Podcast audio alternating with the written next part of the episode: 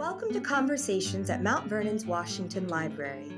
The Fred W. Smith National Library for the Study of George Washington at Mount Vernon serves as the premier resource for all who are interested in the study of George Washington and the Revolutionary and founding eras. Every year, the library hosts numerous scholars who share our dedication to generate and disseminate new knowledge about all things Washington. The library's founding director, Dr. Douglas Bradburn, has the opportunity to sit down with these scholars to explore their research, and we are so excited to share those conversations with you. Today's guest is Patrick K. O'Donnell. He is a combat historian, author, and public speaker who has written 10 books recounting America's wars. He is an expert on elite and special operations units and irregular warfare, and an expert on the Office of Strategic Services, America's special operations during World War II. Today, he discusses his latest book, Washington's Immortals The Untold Story of an Elite Regiment Who Changed the Course of the Revolution. And now, Mr. O'Donnell and Dr. Bradburn.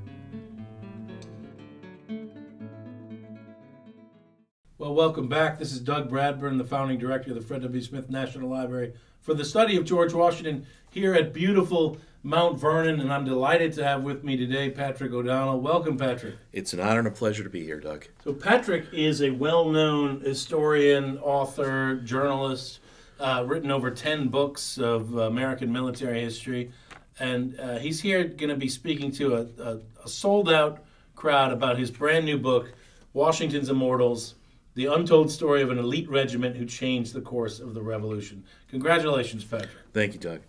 I say congratulations because the book is a tremendous success. It's getting a lot of uh, publicity and interest. Uh, I think you've got some of the best blurbs I've seen in a long time. I particularly like, like the one by Ed Lengel, who's a friend of uh, Mount Vernon's, of course. Patrick O'Donnell, this is Ed, quote, Patrick O'Donnell accomplishes for the Revolutionary War what Stephen Ambrose's Band of Brothers did for World War II. What do you think of that?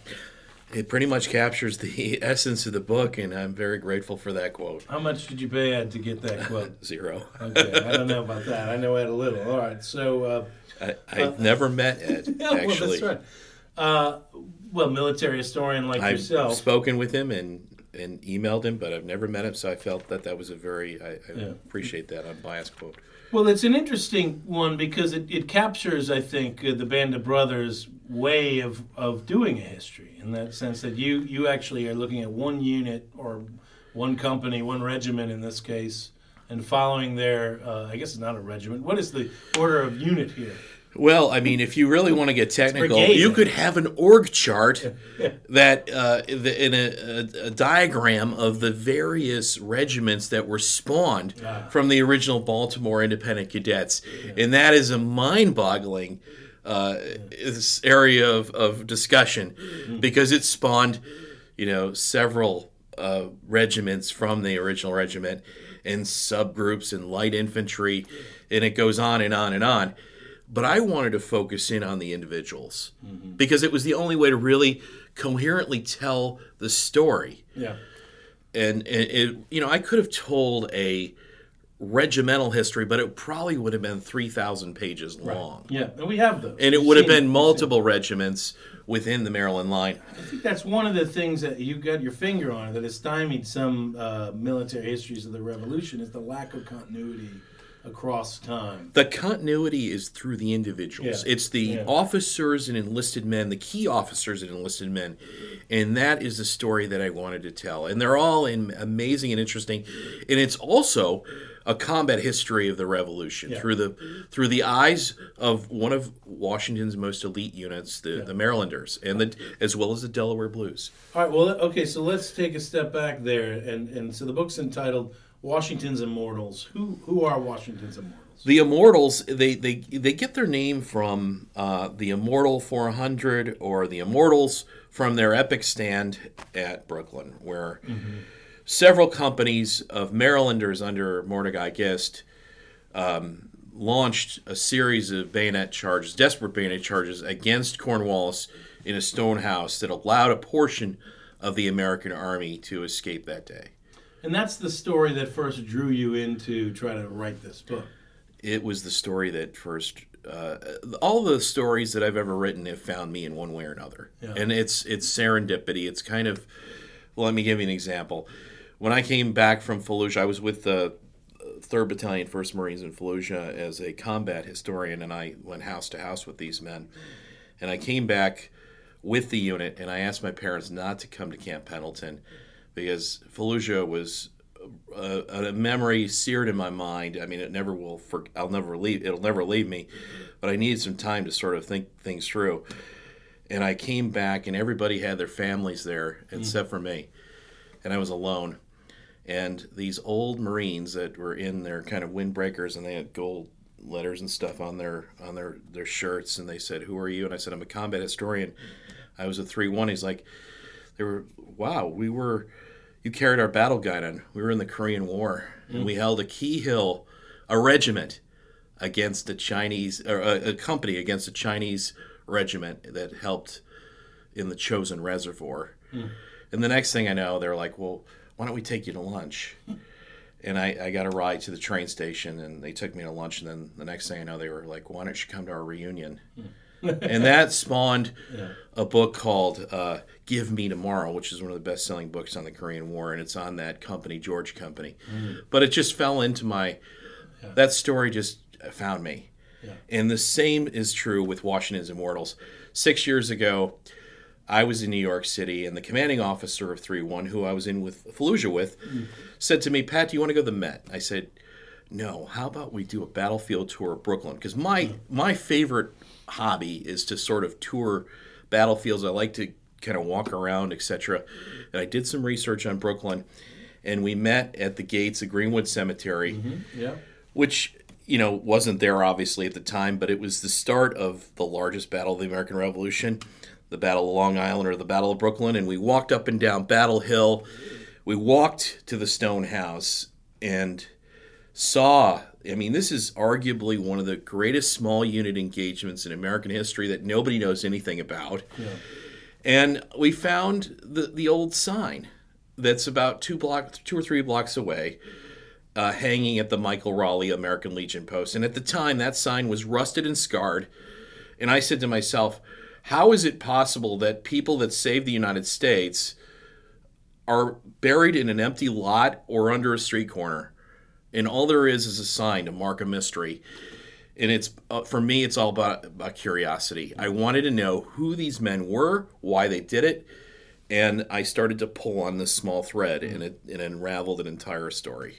Yeah, the, it's really fascinating the way you lay it out because it, you start with that that anecdote of you're discovering the story, and then you really pull back the veil. And, and I think even for those of us who are historians of the Revolution, this book is uh, is really a marvel of uh, of um, uh, investigation. Uh, you know, trying to find the people and connect those lives together. Uh, so talk. Well, let's talk uh, first then about that stand itself. I mean. Who, at that moment, why did it matter so much that these men assaulted this stone house, as you say, with poor Cornwallis uh, inside. What what goes on is a what was happening. Set the stage. The, the stage is the, the one of the largest battles of the American Revolution is unraveling, mm-hmm. and the Marylanders are kind of out on this rocky outcropping known as the Heights of Gowanus, along with a portion of the American Army. And the plan is that this is supposed to be sort of a collapsible defense, that they will slow down the British Army inflict maximum casualties, and then make their way back to Brooklyn Heights. So this is July of 1776, August of uh, It's August, 10th, it, it is August 20. It is the 20. night of August 27. I get it right if I just 1776, and the Marylanders are are are an elite unit in the sense that they have training and then they have bayonets. Most of the most of the continental most units in Washington's army at this time don't even have bayonets. Mm. These guys actually had a semblance of training also, and they're put out by Washington on this sort of rocky outcropping known as the Heights of Gowanus, and they're supposed to absorb the bulk of the British Army. And there's over 20,000 British and Hessian soldiers that have landed at Gravesend Bay. And what happens is it's a it's it's sort of a hammer and anvil mm. type strategy. The the Marylanders and the bulk of Sullivan's troops, were are on the heights of Gowanus. mm-hmm. get the anvil, and that that is the uh, distraction force under Grant, which is about ten thousand troops or so, and swinging around the flank through an unguarded pass. The unguarded pass, uh, which happens multiple times in the American Revolution because we have poor intelligence, etc. Uh, there's Cornwallis, Clinton, and Howe, and and they are they're leading this this flanking maneuver, and they basically surround the Heights Gowanus, or come in from behind, I should say. And there's a series of fortifications, uh, Brooklyn Heights, which faces all this stuff. And um, what happens is the Marylanders are out positioned near Greenwood Cemetery. They withstand Grant's uh, assault. They do well. They they they hold the line. Um, many of the other American units hold the line um, in and around places like Battle Hill, which is on um, on top of uh, Greenwood Cemetery now. And then they come to the sudden realization that they are being flanked, and they have to fight back to where their headquarters was at, which is this old stone house. And as they fight through um, this, basically, which which is now enemy territory, they come in through a series of scenes which are really interesting. The British actually try to surrender in one situation, but it's a ruse and they they fight through that, and then they make their way back to the stone house. And meanwhile, Lord um, Lord Stirling um, assembles a unit that he has with him, and that's Gist's men, which is about five companies of Marylanders. We don't know the exact number, but that's the number that's uh, the number of companies that's pushed around, and they are charging into the stone house to create a gap in the British lines that allows these the other Americans that are on the heights of Gowanus to escape through a mill pond into fortifications at Brooklyn Heights. Mm, mm-hmm. So they save the day. They they save. They that. save the day. Yeah, but what happens to them? And what happens to them is that there are the exact number is not known, but uh, the the reports that are out there during the American Revolution indicate there are about 250 or more Americans that are missing or killed that day that are Marylanders in the in this uh, series of charges against. Yes, yeah. and we don't know if they were captured or killed, and we, we know that there many were killed and captured. I mean, we don't know the exact proportion of, of which, and they're buried somewhere in Brooklyn. Mm. Yeah. So that was the story you wanted to recapture, and I wanted to know that, and it's like, and then you start to unravel this yeah. thread, and you find out that the Marylanders are involved in every, practically every major battle. Or action, and, and then they're in, in the inflection points okay, of many good. of these battles. All right, so let's get into that. So why why were the Marylanders uh, so crucial in that way? Talk a little bit about how they became. You call them an elite unit. Uh, why were they elite? They, what was elite about that? They became an elite unit because of the leadership within the unit, the training which they had at the beginning to some degree, and then the, it extends. But it's this core leadership of enlisted men and officers that keep the army together through its darkest days. It's resilience. It's this leadership that once the army, the, the army, um, the Marylanders and parts of the army are destroyed at places like Camden, for instance. But it's the Marylanders in this leadership that sort of brings it all together mm. and they build a new army over it. And this happens multiple times. It's their resilience. It's a story about resilience and leadership. So one of the things that struck me is the this group initially comes out of one of these volunteer companies, or I guess a battalion that's originally formed, uh, with uh, a very high standard for accoutrement, for training, um, for people with position in society to join this group. Talk a little bit about the origins of the Maryland. Uh, companies uh, that, that form. The, the the initial company, the first independent company, is a, a of um, honor, family, and fortune. That's their motto. They're formed in Baltimore City on a wintry day in 1774. And Mordecai Gist is is is a very wealthy uh, merchant, an extremely successful businessman that puts together this small company of men, and they sign a compact. They sign their names, and they sign what they are what their um, what their sort of mission statement is. They're they're willing to protect the other colonies within 48 hours notice, and then they're willing to uh, spend their own money to arm and equip themselves with the best money, uh, best uh, weapons and accoutrements that money can buy, and then they begin to train. And they have a, a train drill master that had been with the Massachusetts unit, and he sort of begins to train these guys, and they, you know, learn basic uh, formation drills, probably some tar- sh- uh, shooting. Um, and they form, you know, sort of a tight bond. And, and within this group are some extraordinary men, like Samuel Smith, for instance, mm-hmm. who's the savior of uh, Baltimore City in the War of 1812. Um, but it's this kind of core group that expands, and these men are in key leadership positions in what's known as First Smallwoods Battalion, which is a collection of companies some of them are later are independent companies like the cadets, and they're well they're they're brought together into a battalion, and then that morphs into the First Maryland, and then it, it morphs into several other regiments throughout the war. All right, so let's talk about some of those men then that uh, were. And they're those guys, fundamental. those fundamental, those key men are they follow these other, they spawn uh, the other regiments, and they're the, the, leadership that are it's that sort of underlie or un, that that that gird the the other regiments, and and they hold things together. Uh, Mordecai Gist uh, is he's a cousin of Christopher Gist, nephew. There's a, uh, yes, a relationship there, and he's um, I mean this he's a. So for those of you listening out there in the ether world, uh, Christopher Gist, of course, is the is the uh, the guide that helped George Washington twice or, uh, or, multiple times. Worked for the Ohio Company. Went with him when he went out to Fort Le Boeuf. Uh, was a friend of Washington's, uh, and so Mordecai's a relative.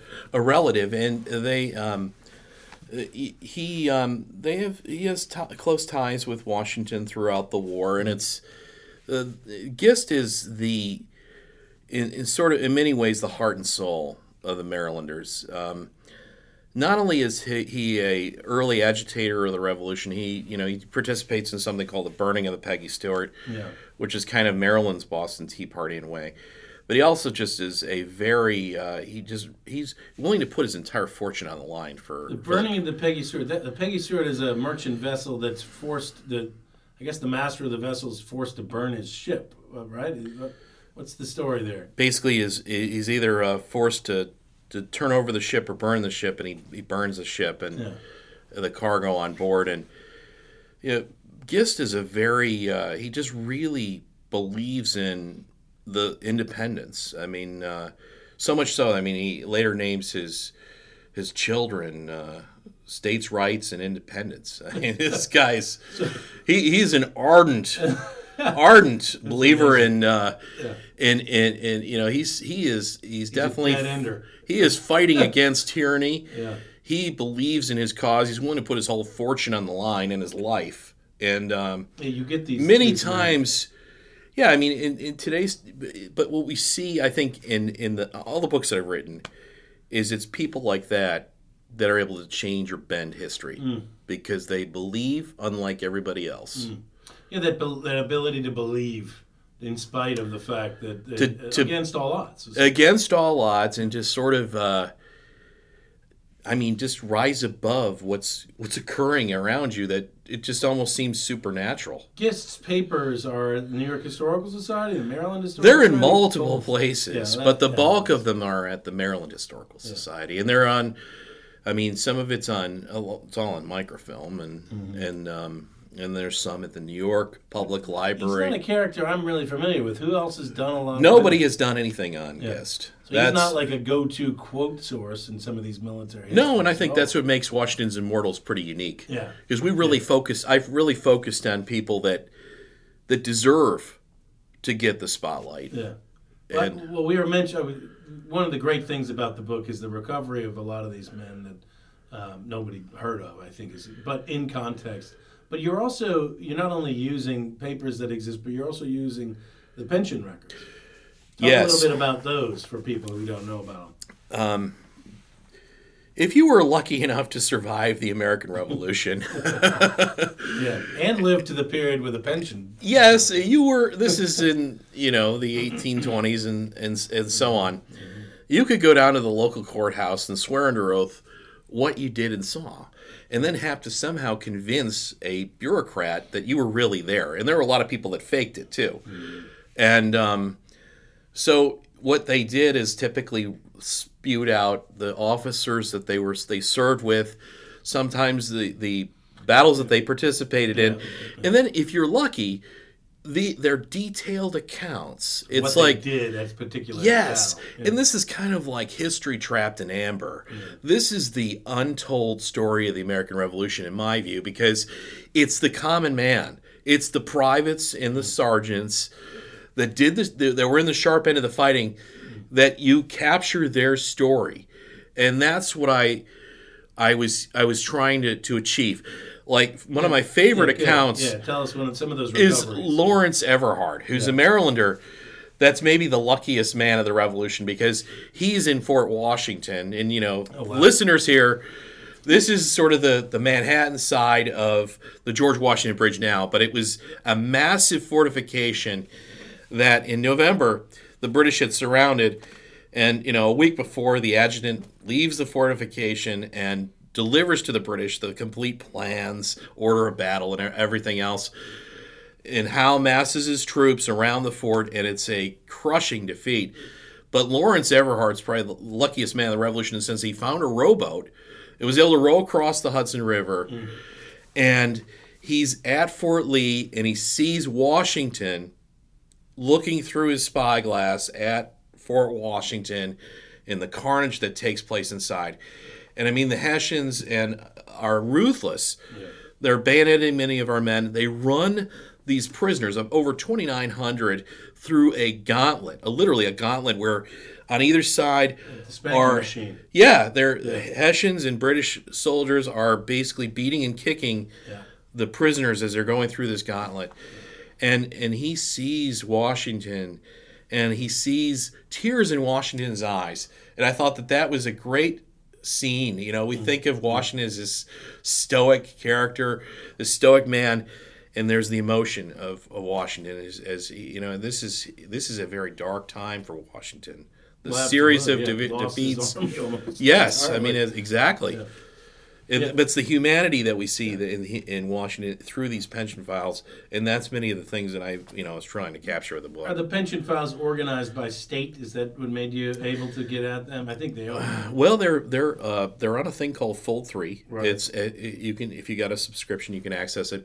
But what you got is you got people that are, you know, they they move west, so you don't know they they're you know they're in Kentucky or Ohio, and it's a it's a real it's a challenge trying to you're searching yeah. trying to find just you know little fragments and that's what this book was kind of like it was like an archaeological dig just yeah. trying to take this roman mosaic that had been shattered into a thousand pieces and, and piece the thing together yeah. and a lot of them are the pension files that are used to sort of give people a, a flavor and understanding what was what, what, it was like yeah i think that you've used them in a tremendous way in that regard i mean there's some historians who've used them for memory. They've used them for issues of social history. You know, kind of what was what was the common soldier like? What made him tick? That sort of thing. But I think you're the probably one of the first that I've seen extensively use them to recreate sort of like after you know the the, the oral histories of particular actions in this way. And I think it's really Absolutely. well done.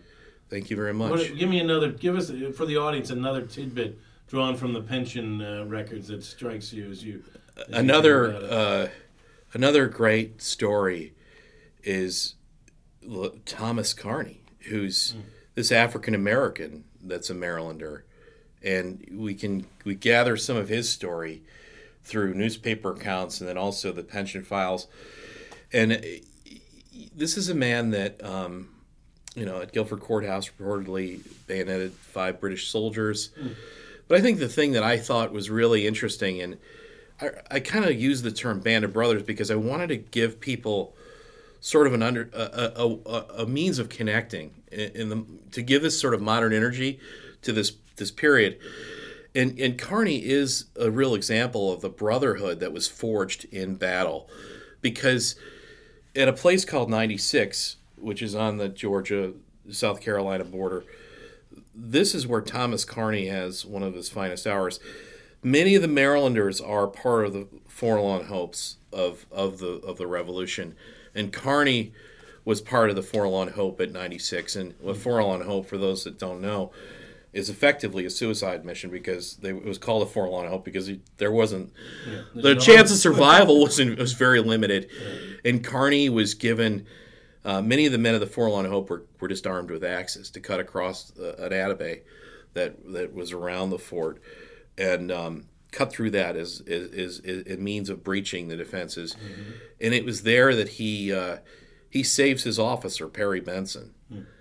who's later decorated in the well, not decorated, but he's involved in the second battle of St. Michael's in the War of 1812 as a as a general. But Pence, Benson and and um, and Carney remain lifelong friends mm. because of that incident, and I found that to be kind of the heart of what this book's about. That's extraordinary. Yeah, those those human connections. Right. Uh, across uh, lines. Okay, so uh, so we talked about a, a, little bit of the sources here and the source material that you, you dug into. Uh, let's get a little more of the story of uh, the immortals and how they behaved, different actions. Uh, what is the, their kind of most famous behavior outside of the one that you feel like, well, God, nobody knows about what they did at Long Island, but what about this? Where would you point? I, I actually I wrote the book in the middle. I started the book in the middle and, and actually in some ways backwards. I really I became obsessed with the Battle of Stony Point. Mm. And, and that is, you know, we're, we're on the eve of that. It's, uh, Ju- it's July 15th, 1779. And this is a time when, you know, the, the war was sort of stalemated and the British attack this the small outpost at Stony, at Stony Point in May uh, 1779, and they are hoping that that Washington sends his whole army in there. Instead, they send the light corps. And, and the Marylanders are the heart of the light infantry. Mm. And this is a very unique organization in the sense that it was they pluck out volunteers within the regiments in the Continental Army that are some of the best soldiers, and they put them into the light corps, light infantry. And the light infantry under Mad Anthony Wayne on on July 15, 1779, are ordered to attack Stony Point. And it's an epic story. You know, they, they gather intelligence they find out the weak points. They find out that there's the, the low tide, the, the Abatis doesn't extend out. They can work around that. But Jack Stewart, who's a main character of, in my book, is ordered to lead the, the left flank of the Forlorn Hope. Yeah. And this is about 100 and, I don't know, 40 men, 120 men. And the Forlorn Hope, uh, the men are armed with the axes at the front. They're, they're ordered to not have uh, their their their muskets loaded. They, because if they discharge accidentally, they'll the yeah. surprise is destroyed. Yeah, this is the surprise attack. And and Stewart leads this attack, and um, they break through, and they capture Stony Point in there. I used extensive amounts of. Uh, of pension files here, and it was it, just incredible stuff. I mean, just how Stewart is this uh, Annapolis native that's in his twenties and his his motto in life is you only live once and this guy is completely yeah. reckless yeah. but he asks one of the pension applications recalls the day that that Stewart lines everybody up and a- asks for volunteers to, to go into the forlorn hope and it's you know it's amazing. It's it, they're also they're ordered to, to go in with the axes and the bayonet uh, nothing loaded their muskets not loaded.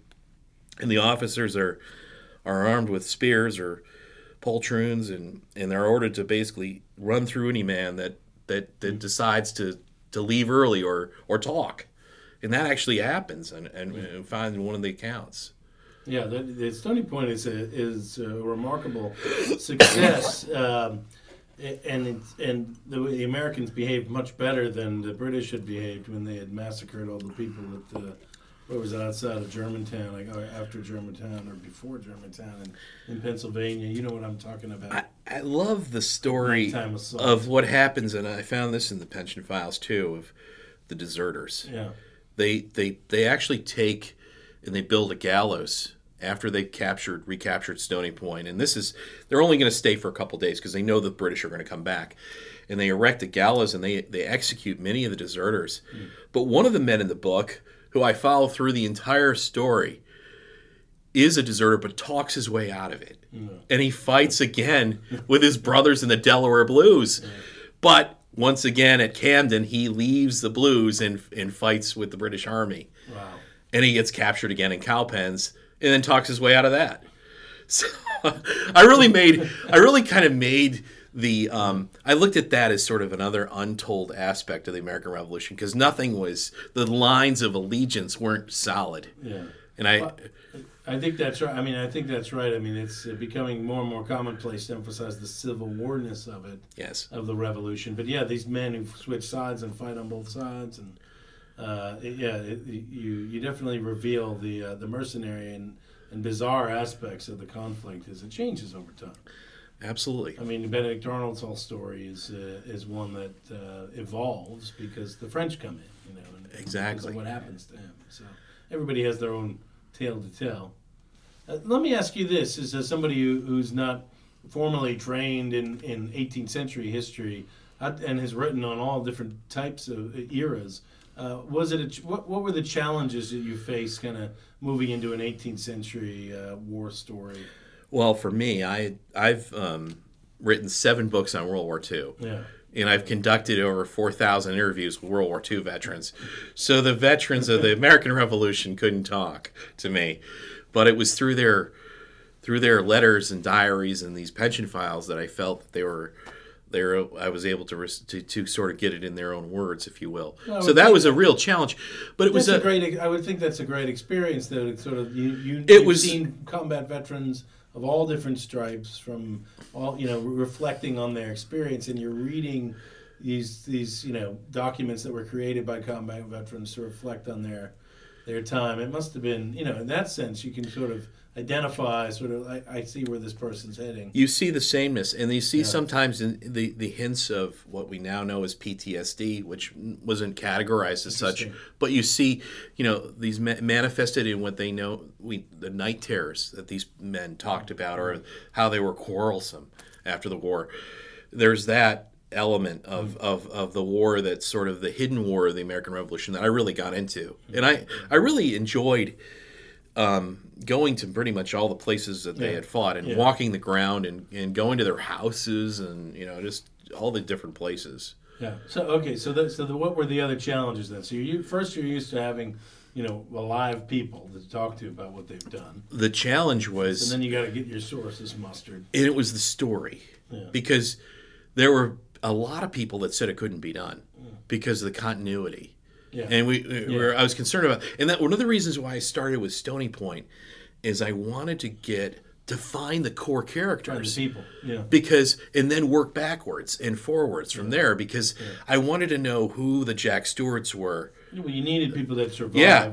long enough. I didn't want to start with one the guy that was unfortunately taken out on the first day of, of battle or yeah. Uh, in August it, even though we do have some of those individuals, but I I wanted to have sort of the continuity, and I picked individuals that I could follow yeah. in, one way or another, and then and then trying to find their sources, and then trying to find the source and backing into it, like with the pension files and stuff like that. Mm-hmm. Yeah.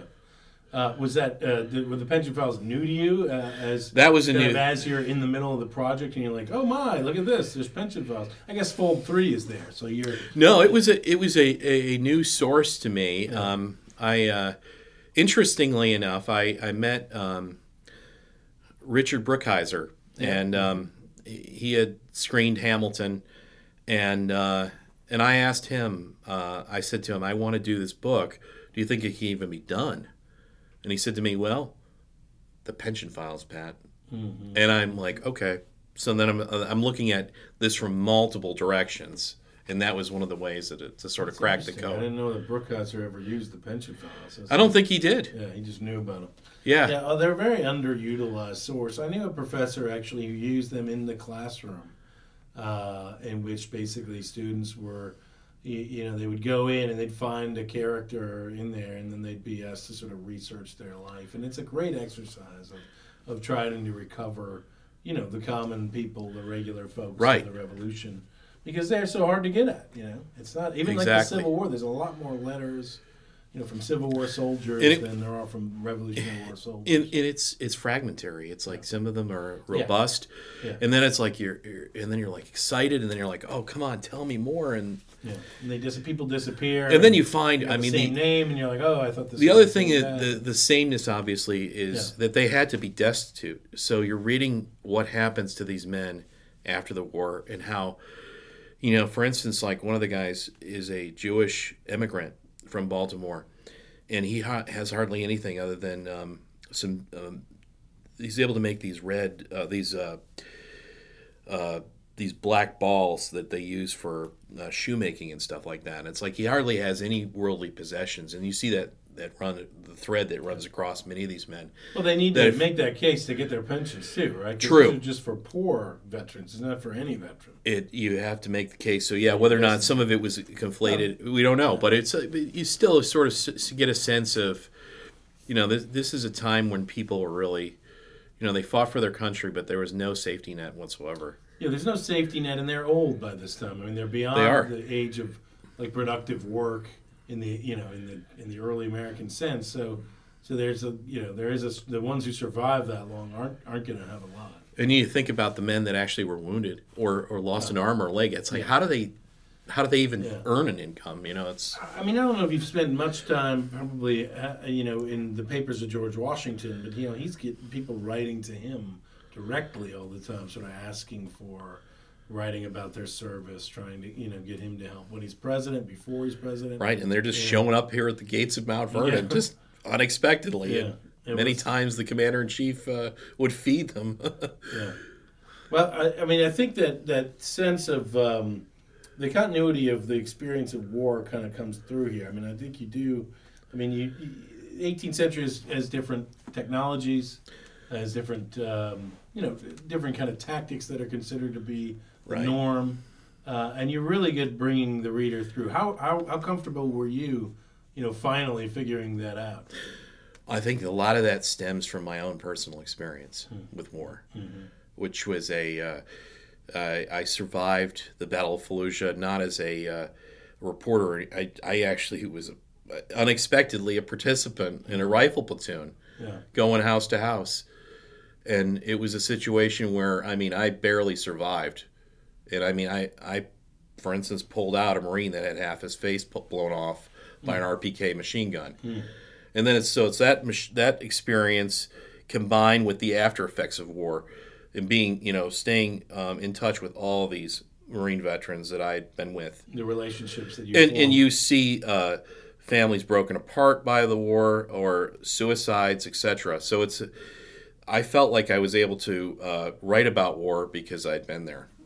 Well, let's talk a little bit about that, um, if you don't mind. Not so much about the personal experience, and I don't want to uh, get into anything you don't want to talk about, but uh, just more in terms of the context of how you're understanding the American Revolution. Uh, I think that when John Shy did a lot of his work on, you know, the kind of the, the social history of war in the in the early '70s, great essays, you know, you know, um, that he wrote about the the war. You know, he he, published a, a, later version of this, and he, he consciously said, you know, clearly these essays were heavily influenced by Vietnam and the experience of Vietnam, and, and his notion of, you know, uh, the American, uh, you know, the Americans are, you know, were like the Vietnamese in the sense in the face of an occupying army that was, you know, holding down their their nationalism.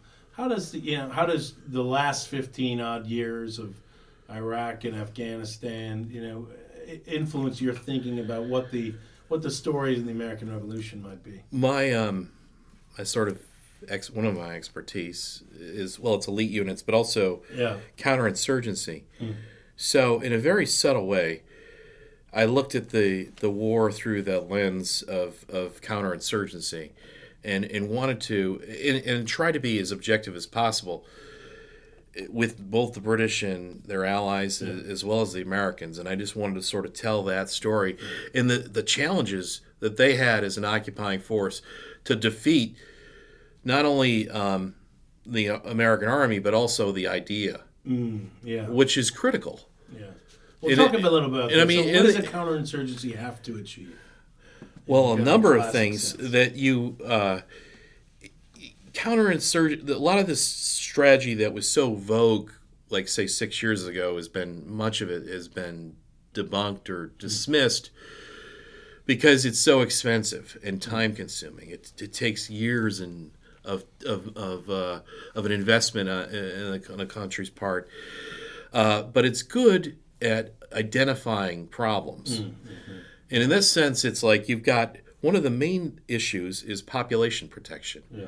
If you're trying to implement um, something, you have to protect the loyal population of that you're trying to, you know, you're basically to, to, to, to it, and then there's also the the issue of the idea yeah, sort of the civilian population there they need to be protected. in many ways it's the center of gravity yeah. and in this in this case the british um, what we see over and over is that they're a professional army in many cases they try to do the right thing but they just don't have enough troops mm.